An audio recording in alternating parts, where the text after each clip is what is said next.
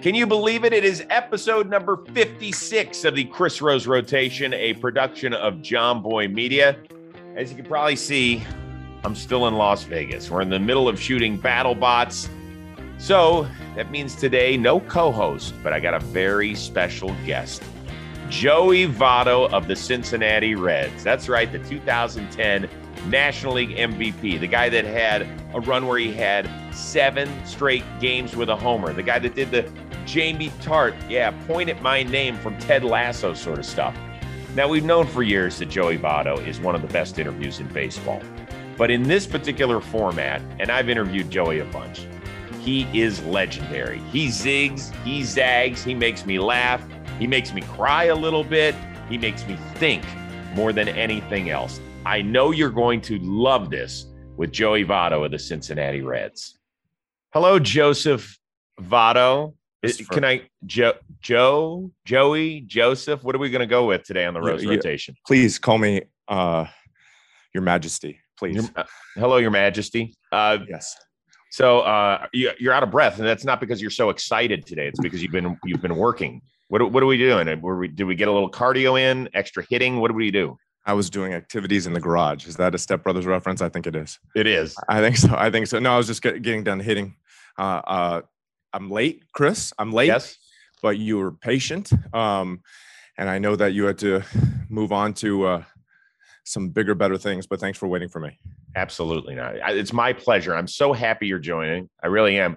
I want to tell you, I'm in Las Vegas right now. So I'm shooting the show BattleBots, which is an extra project I do. I don't know if you... Yeah, it's really fun. Yeah, are you a Vegas guy? What is a Vegas guy? Do you like Vegas? You know, I like a good time. I would do. I'd go anywhere with a group of friends and family for sure. But yeah, it's okay. It's okay. Yeah, shout out to Vegas. Okay, like you're not making it sound like you like. Me and a bunch of boys went to a bachelor party out in Vegas. Like, why would I share that? Why would I share my? Because debauchery? I asked it. Why would I share my debauchery with you and the public? That's mine. So, I'm aware of Vegas's existence. I've played baseball there before, and I've been there for non-baseball reasons. So I'm in Cincinnati, Ohio, right now, and this is exactly where I want to be. When did you play here in Vegas? Was it a minor league game or was it what was it? We played spring training games. Oh, if I'm not mistaken, against the Dodgers and the Cubs. Yeah. And I attended maybe 2 of them. Completely lucid, totally sharp, 100% ready for the day game. I felt great. So who's the idiot that is booking a day game in Vegas for major leaguers? Who is the idiot? Wow, that's a way to start a question. That's a way to ask a question. You're trying to add up my friends list. So I think that if I'm not mistaken, one of the teams we played against has an affiliate there, oh, right. And it was our way to. And it was it was so much fun. Fans were great. The experience was fun. It was fun playing in front of a new group of fans, and they were very aware of on top of the game. I in all seriousness, I had a great time there. Good. All right. It looks like, and you've been playing this game an awfully long time, just from an outsider's perspective, who knows you just a little bit, that you are having more fun this season than ever before. Is that accurate? Yeah, I think so. I think so. I've started to accept that. So for a long stretch of my career, failure wasn't an option. Every at bat, every pitch, every moment of the game, defense, base running, everything was so serious. And so, you know, get this right, or you're going to pay for it. You know, after the game. How you talk about it or think about it or before bed or whatever it is, you know, it was just my failures would always be on my mind. And so there are parts of the game I'm not going to accept failing on: being a good teammate, treating people with respect. I still lose sleep over those 2 things big time: defense, base running, and then being good to the fans. I lose sleep over those big time. But hitting for years was this thing that I took, I took very, very seriously, to the point where every moment, like I mentioned before, every pitch was life or death. Not life or death. Let's not get so dramatic here, but every pitch meant I was all in. And if I came up short, I'd be really frustrated, reacting, going underneath the dugout, angry. And so in 18, 19, and especially 20, I experienced a little bit of a dip in performance. Less so in 18. I mean, I was an all-star and I led the league in on-base percentage. Played really good defense. I thought I did a really good job that year. But in 19, I took a major dip, and I was just so bent out of shape with every moment of the game. I just always expected a certain level, and I was coming up far short. And in 20, Dave Bell benched me for 3 games after a rough game in Milwaukee and a rough stretch, and I just decided kind of to let go of some of the style that I used before that was so have to be perfect. You have to be perfect. And I've noticed a big change, not only in my improved performance, but also my general demeanor. I've enjoyed the game more. I've let go when I fail a little bit more, certainly offensively. And what's crazy is I'm playing really well, I expect to play well through the end of the year, but it's been a real gift. It's been a real gift to me as someone that wants to play well, wants to finish their career well, wants to win a championship here in Cincinnati, wants to be on the field every day, wants to give back to the fans by, being a part of the lineup, being a part of each day's win. And, it's really, I feel really lucky that I'm able to play well again, really well. I love it that you are in such a good place. And on the Rose Rotation, we talk to so many guys about not only success, but how they deal with failure, because there's no other sport where your failure is on the table more than the successes. So was it somebody you talked to? Was it just a realization you came to? Or was it something else? Yeah, you have lots of conversations when you're going poorly, just trying to get an idea, a plan of action. And of course, I spoke to teammates, former teammates, people I played against, and lots of good feedback. Most of the change was technical. I got with a golf instructor in season last year, and he pointed out some things that I couldn't believe. And technically my mechanics are in much better place. I'll share with you without sharing his name, because I haven't asked him whether or not he's okay with me sharing his name, so I won't. But he said one thing that I thought I couldn't believe. So last year I was performing poorly, but I was among the best, if not the best, at making contact, and I was among the best, if not the best, at managing my strike zone. Managing my strike zone. I feel like that's a Pulp Fiction moment right there. But he said the best golfers, the golfers that make the most money, top money earners in the sport, are the longest drivers, and the golfers that lose their cards are the most accurate drivers. So the golfers that just keep putting the ball in the fairway over and over and over, typically they lose their card. Wow. And I liken that to hitting. I'm making contact. I'm controlling the strike zone, but I'm not wild up there. I'm not wild up there shooting for balls in the seats, balls in the gap. And as a hitter in today's game, we've got better scouting reports.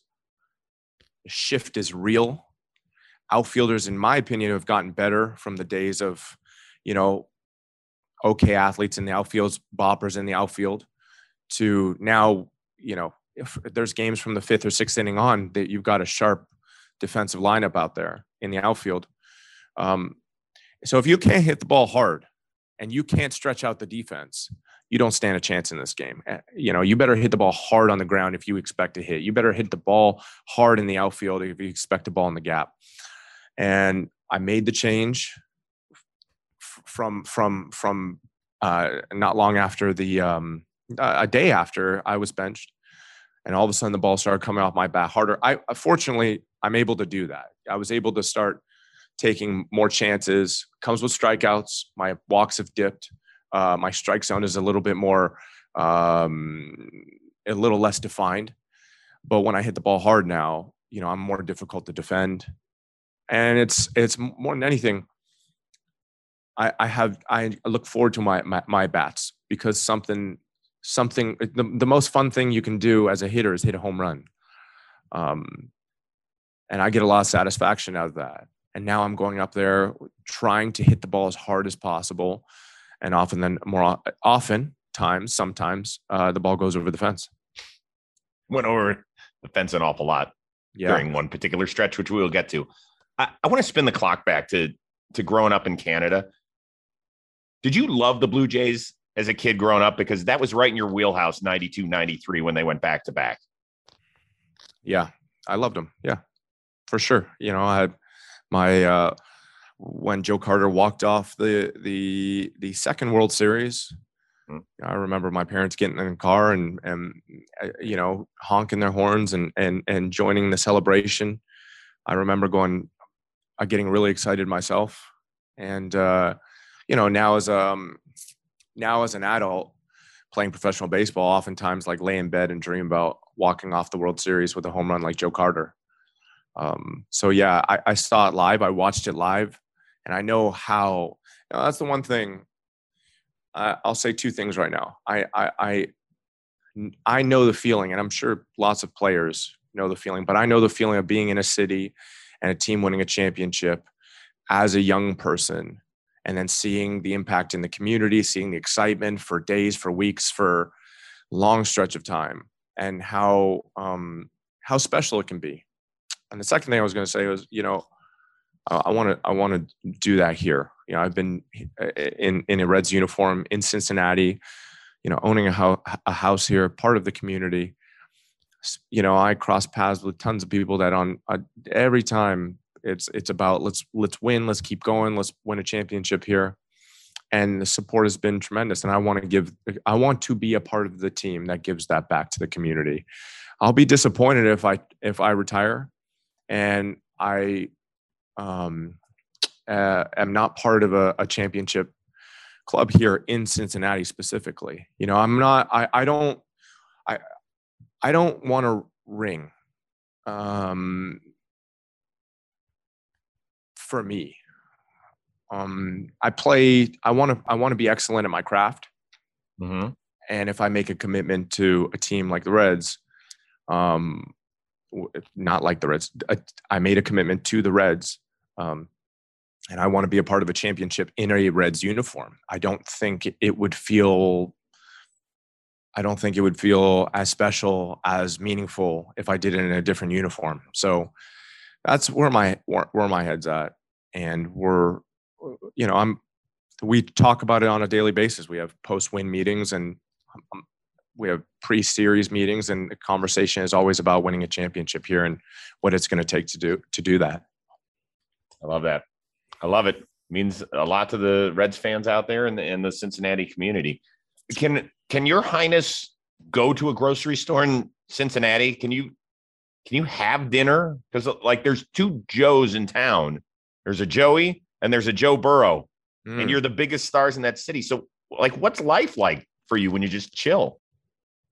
When I just, you know, we've got a busy schedule and we play every day. We play every day. I think this past 3 months, I feel like we've had, and I'm saying this with gratitude. I'm saying this. Let's play 6 months in a row. I don't want any days off, but we don't have very many days off. Our last off day was a travel day. Great. No problem. But as far as like casually having dinner and moseying around town, that's just not in our schedule. We are 7 p.m. nearly every day of the week. People come home from work, from school, whatever. We want to be a part of their evening. And I'll forego dinners until I'm done playing to be able to give that to baseball fans. Okay, fair enough. Yeah, that is fair enough. No, it's good because it's, I mean, it's a fact. That is good. Yeah, it is good. It is a fact. Oh, I've missed you. The day you got drafted, was the draft on TV? I don't remember if it was on ESPN2 or what have you. How did you find out? How did I find out? Well, I mean, yeah, good question, because it's much different now than it was now. You know, if you had an internet connection, you were able to hear it on MLB.com. Love it. They had a live broadcast, and the two routes I found out were were a telephone, like a telephone, you know, or on MLB.com, finding out through that, or the following day in a newspaper clip. So how'd you get it? How did I get it? I got a telegram actually a week later. Stop. Yes. How'd you get it? I got a telephone call. Yeah. Yeah. And then that night, not terribly long after that, I signed and got my visa as a Canadian citizen. I got my visa, showed up to the Gulf Coast League 3 weeks later. I was chomping at the bit, and it's been a dream since. Hey guys, I get it. Sometimes it's tough to talk about ED, but let GetRoman.com help you out. It's very simple. You call them. They're there to discuss all forms of treatment for any form of ED. It's licensed physicians over the phone. You get a consultation. If you need medication, no problem. They'll overnight it to you free of charge. It's very simple. I get it that sometimes it's tough to talk about that sort of stuff. So you want to do it in the privacy of your own home. You have a phone conversation. You don't have to go to any doctor's office. No counters involved. You're not out in public. It's just you and the licensed physician. They're going to find a form of treatment. They're going to take care of you. And then you're going to start taking care of business. So go to GetRoman.com/JomBoy. And if you're prescribed, you get 50% off your first month of ED treatment. It's pretty cool. 50% off your first month. Once again, it's GetRoman.com/JomBoy. I believe I read an article where the Reds brought you to Cincinnati for a workout. Didn't you hit in front of some very famous people as a high school kid? Very famous Reds, yeah. So I did a few different pre-draft workouts for a few different teams, but the Reds, without question, stood out. They had both Johnny Bench and Ken Griffey Jr. there. And I think that Ken may have been rehabbing, so he was in town, and he took in some of the batting practice and whatever tryout we were doing, whatever workout we were doing. And then Johnny Bench was there. I was a catcher at the time, and he was showing me some stuff. I mean, it all happened so quickly. I think I've told this story before, but you know, I'm going to tell it again because why not? So I'm in the batter's box hitting batting practice, and Ken Griffey Jr. pops behind me, you know, stands on the cage, and he's watching the guys hit. And I'm hitting, and I look back, and I'm like, whoa, that's Ken Griffey Jr. And he was Ken Griffey Jr. Like I played with him, and it was still the same way, Ken Griffey Jr. But I'm 18 years old. I'm in awe. I played his video game, wore my hat backwards, played the outfield, watched him play. I mean, Ken was iconic. I don't even know if we have a player now that's as iconic as Ken was for that stretch, though we've got great ones. Trout, Ohtani, among others. But so I always loved his swing. I'm a left-handed hitter, and he, as a left-handed hitter, had this beautiful stance and swing, real swagger, and he just seemed to do things with ease. So I copied that for years. It didn't work for me, but I copied it. Part of his left-handed thrower, I'm a right-handed thrower. And he's behind the cage, and I said, "Hey, everyone. Who's this?" And I take a swing, hit a ground ball to the second baseman, and one of the scouts goes, "He wouldn't do that." And I'm like, and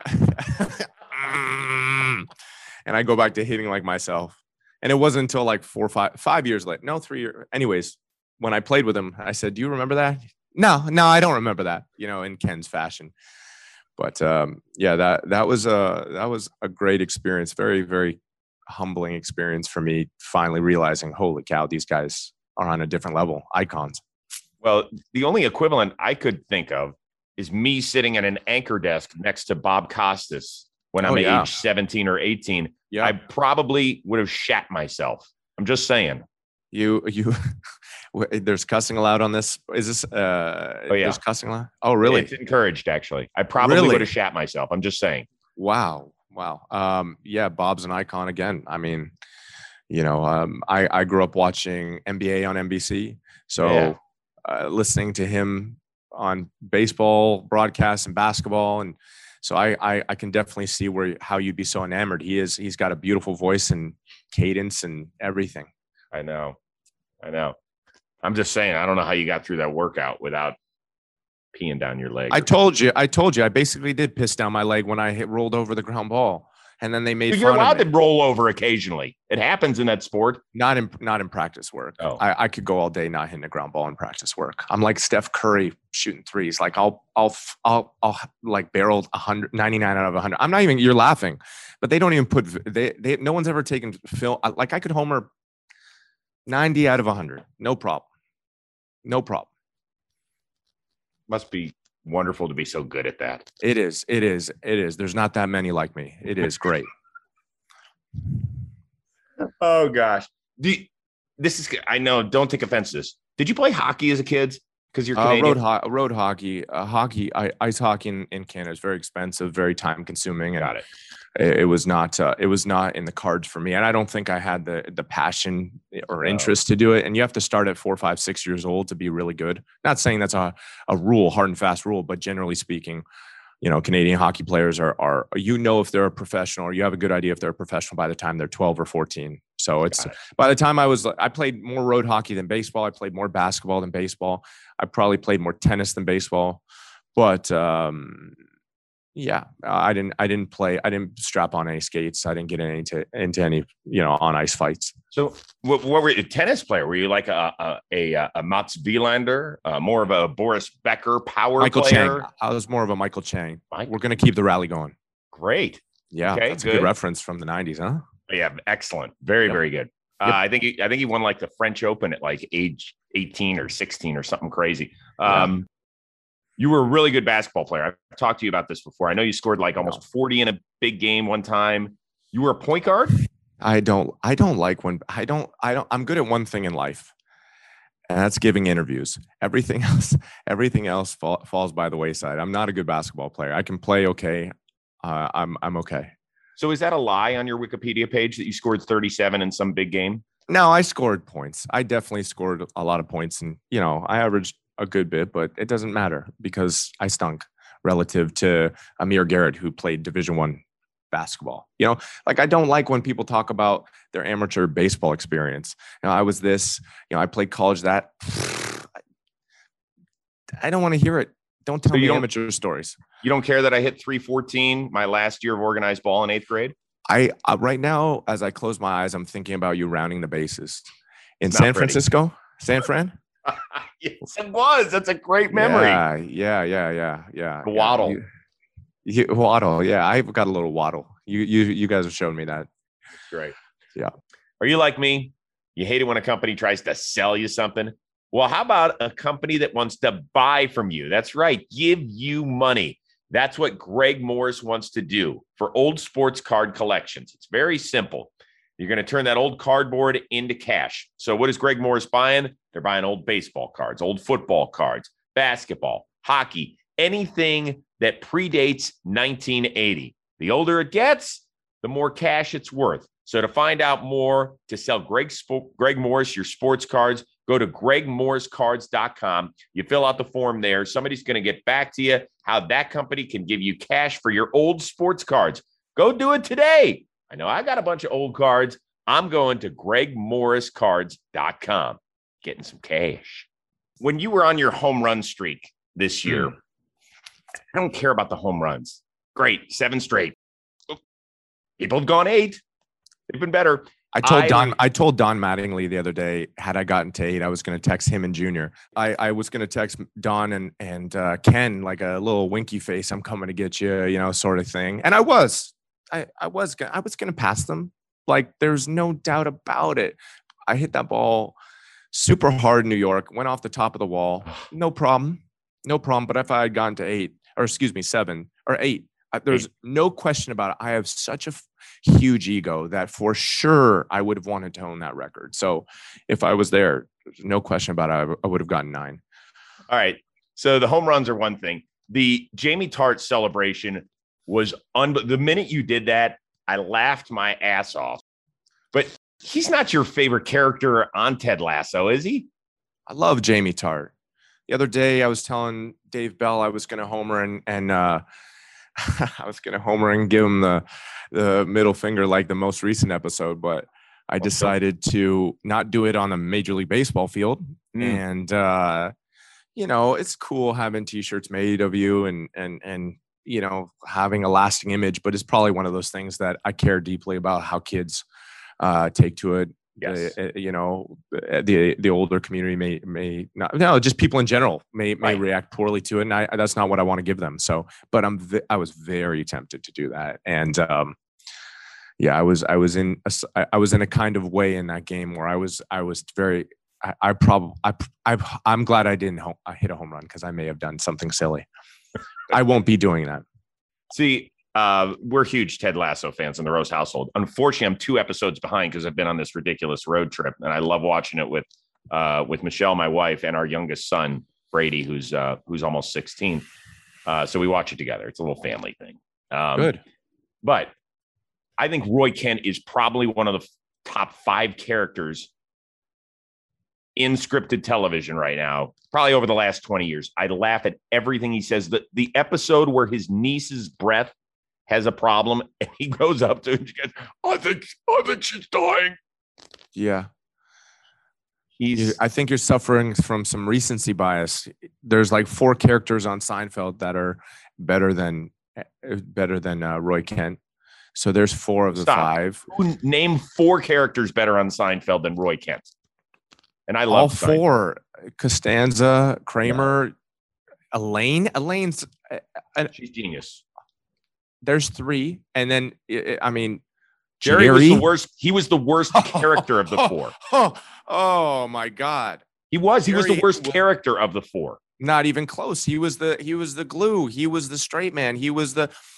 I couldn't agree less. The show doesn't happen without Jerry. There's no question about it. You can go without Kramer, probably not Elaine. George was very, very important, but Jerry was the glue that held it all together, without question. You're going to get me to speak ill of Jerry Seinfeld? I'm not asking you to speak Tony ill of him. Soprano was a better character than Roy Kent. You know, it's Ted Lasso's doing fine. They're doing fine, but okay. You know, you might be onto the recency bias thing. And by the way, with Costanza, every time I pull an oven mitt out of the drawer to take something out of the oven, I walk around saying I'm a hand model. And my kids look at me like, what are you talking about? Do you, when you prep for bed, do you tell your wife you were in the pool? I was in the pool. I think I do think one of her top 5 vocabulary words is shrinkage, but I'm not sure. Of course, yeah. Like a frightened turtle. I watch Seinfeld a lot. You want to find out what happened in the world of baseball last night or get you all set for the next day? Make sure you tune into Baseball Today. I'm joined each and every day by my man, Trevor Plouffe. We're talking about the hottest topics, the most controversial, the most fun stuff around, and only the way we can here on Jomboy Media. So you join us each and every day. Download it wherever you get your podcast. It's also up on our YouTube channel each and every day. And if you want to join us for the live edition, we're on Instagram every day, either 11 a.m. Eastern, 8 a.m. Pacific, or 11:30 Eastern, 8:30 Pacific. Keep tuning into Baseball Today. I promise you'll be satisfied. Joey, this might be your first appearance on the Rose Rotation. Your name has been uttered by, I would say, more more than anybody who hasn't appeared on this show, because you, who has not or has, it has been by co-hosts, by guests, because they love you, they adore you. One of my co-hosts is Miguel Rojas. Oh, yeah, we just played him. We just, I know. Done. He's one of your co-hosts? He's one. So here's the deal. Normally, what kind of mom and pop shop are you running here? Get yourself a pro. He's busy working, dude. You would be talking to, well, this is the beauty of the Rose Rotation. It's a half dozen active players as my rotating co-hosts. Is this even going to be on the internet? Of course it is. This is on Jomboy Media. This is a big deal, man. Who's Jomboy? Come on. Why are you doing this to me? I'm just kidding. I'm trying to build this up to an amazing moment with Miguel Rojas talking about you. So we're gonna let Miguel do his thing here. Go. I got to meet Joey over there, and he played. Actually, we played together in low A when he was rehabbing in one of the years. So sometimes I get to first base, and Joey Votto speak like trying to speak straight Spanish with me, you know. Even if it's broken, he's trying to learn like a new word, and I'm so entertained like the whole time that I'm in first base. I don't want to leave because I want to keep talking to Joey. Dude, that's entertained. That's the story. What I thought it was great that you try to speak fluent Spanish to him, and you want to learn. You're not enamored with that. I'm not enamored with his story. Snooze fest, Miguel. What a boring story, you know? I'm here to be entertained. You know, Miguel? You are going to, you're going to make him cry the next time he's on the show. I'm taping an episode. Llorar. No, I remember that. I'm just kidding, Miguel, of course. You know, it's funny. We had him as a Reds player. And now, it's so great. On a serious note, it's so great seeing young players. You watch them develop, and then they turn themselves into everyday major league players or stars. I'm so proud of him. There's several players. You know, we had Justin Turner, Didi Gregorius. You know, I can keep Yasmani Grandal. It's one of my favorite things to watch guys get better in the league. And Miguel Rojas, most certainly. We played against him in Miami. And he looks fantastic. So I wish him luck. I wish him health. And I'm working on my Spanish. I'm working on it. I'm working on it pretty hard.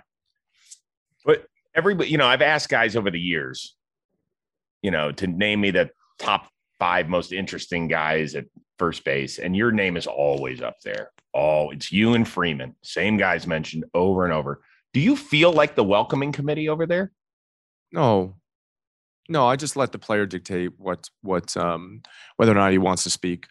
You know, sometimes they're not in a good mood. Maybe they didn't get a bunt down, or maybe they were the back end of a double play, or maybe they got a hit and they didn't like it just because of their swing. But generally speaking, I try to let them open conversation. I'll give them a little glove tap on the side if they get a hit, and then if they want to open from there, you know, that's on them. Then we got action. Who's the guy who you're like, I know he's going to come here with something good? Their guy? You know, the other day I mentioned Miguel Cabrera, but we don't play him a lot. David Bote is really funny. Really funny. Oh. You know, Rizzo and I always have a conversation. Funny. I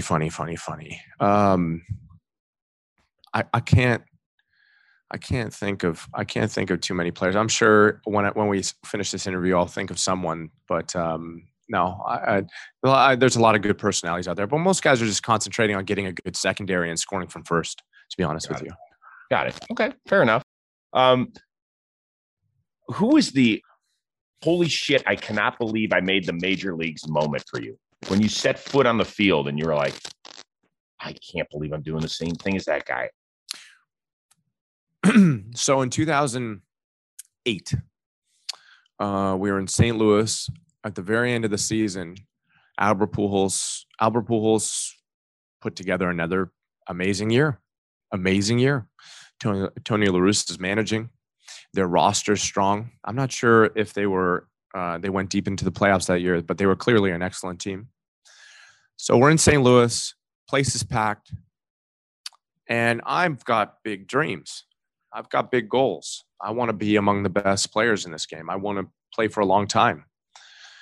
But I never once thought of myself as good as Albert Pujols. At the time, you know, he was on magazine covers. He was everywhere.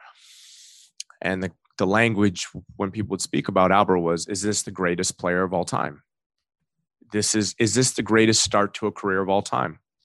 So it's 2008, and it's September. We played against him a little bit. I got to watch him all year. He looked great all year. And at the very end of the year, second to last game maybe, he hits a double down the left field line, a ground ball double. And I'm standing at first base, and Tony La Russa has the wherewithal to take him out of the game and give him his standing ovation from the fans to, you know, for them to have a mutual moment, thanking him for his year and him thanking them for the support. So this, the fifth inning comes out, and they give him a standing ovation. And I remember standing at first, and the Cardinals dugout would be to my left, and all of the players were standing applauding. All the fans were standing applauding. Again, an ocean of fans. And I look up, and Albert's, you know, doffing. No, not doffing. He's tipping his cap to the fans. And I look up, and I see his statistics, and they're like 356, 39, you know, 356, 36, and 100 and whatever the heck. And I just remember thinking to myself, wow, I am in the major leagues right now. This is the show. And there are moments here and there, but that was the one moment where I was like, I am witnessing one of the greatest players of all time in his prime, and I'm a spectator. And that's what I want to be. You know, I want to be Albert Pujols. I want to play at that level, but I'm witnessing it firsthand. And the thing about ball, playing at this level, your moments are so quick. They're so quick. Most baseball moments are pictures. And the crowd applause diffused. He went back in the dugout, put his helmet away, changed, and got ready to go home, probably for the trip to whatever playoff city they were going to. But that was the most memorable picture that I took in my career of an opposing player. And Albert is iconic. He's been steady for 20 years. And he's done more than anyone would have ever expected, but I got to see him in his prime, and I got to witness a great moment. So that was my welcome to the major leagues moment. You know, I hit home runs, got my first hit, had a good first season, but that was the moment where I was like, this is different. This is special. I can see Lou Gehrig. I can see Ted Williams. I can see Joe DiMaggio. I can see Willie Mays and Mickey Mantle when he stands there. I'm witnessing greatness. I'm witnessing stories. 150 years this sport's been around, and there's only so many of those guys, and I'm witnessing one of them. So that was that. That's pretty damn cool, dude. Well said. We only got a couple more, and I really appreciate your time. Thank you so much. Your first hit was also your first homer, and I know that, you know, you've had a lot of milestones this year, and you told the great story about giving your first hit to Maris and your late dog and all that sort of stuff. But look at the Joey Votto video off of John Mayne.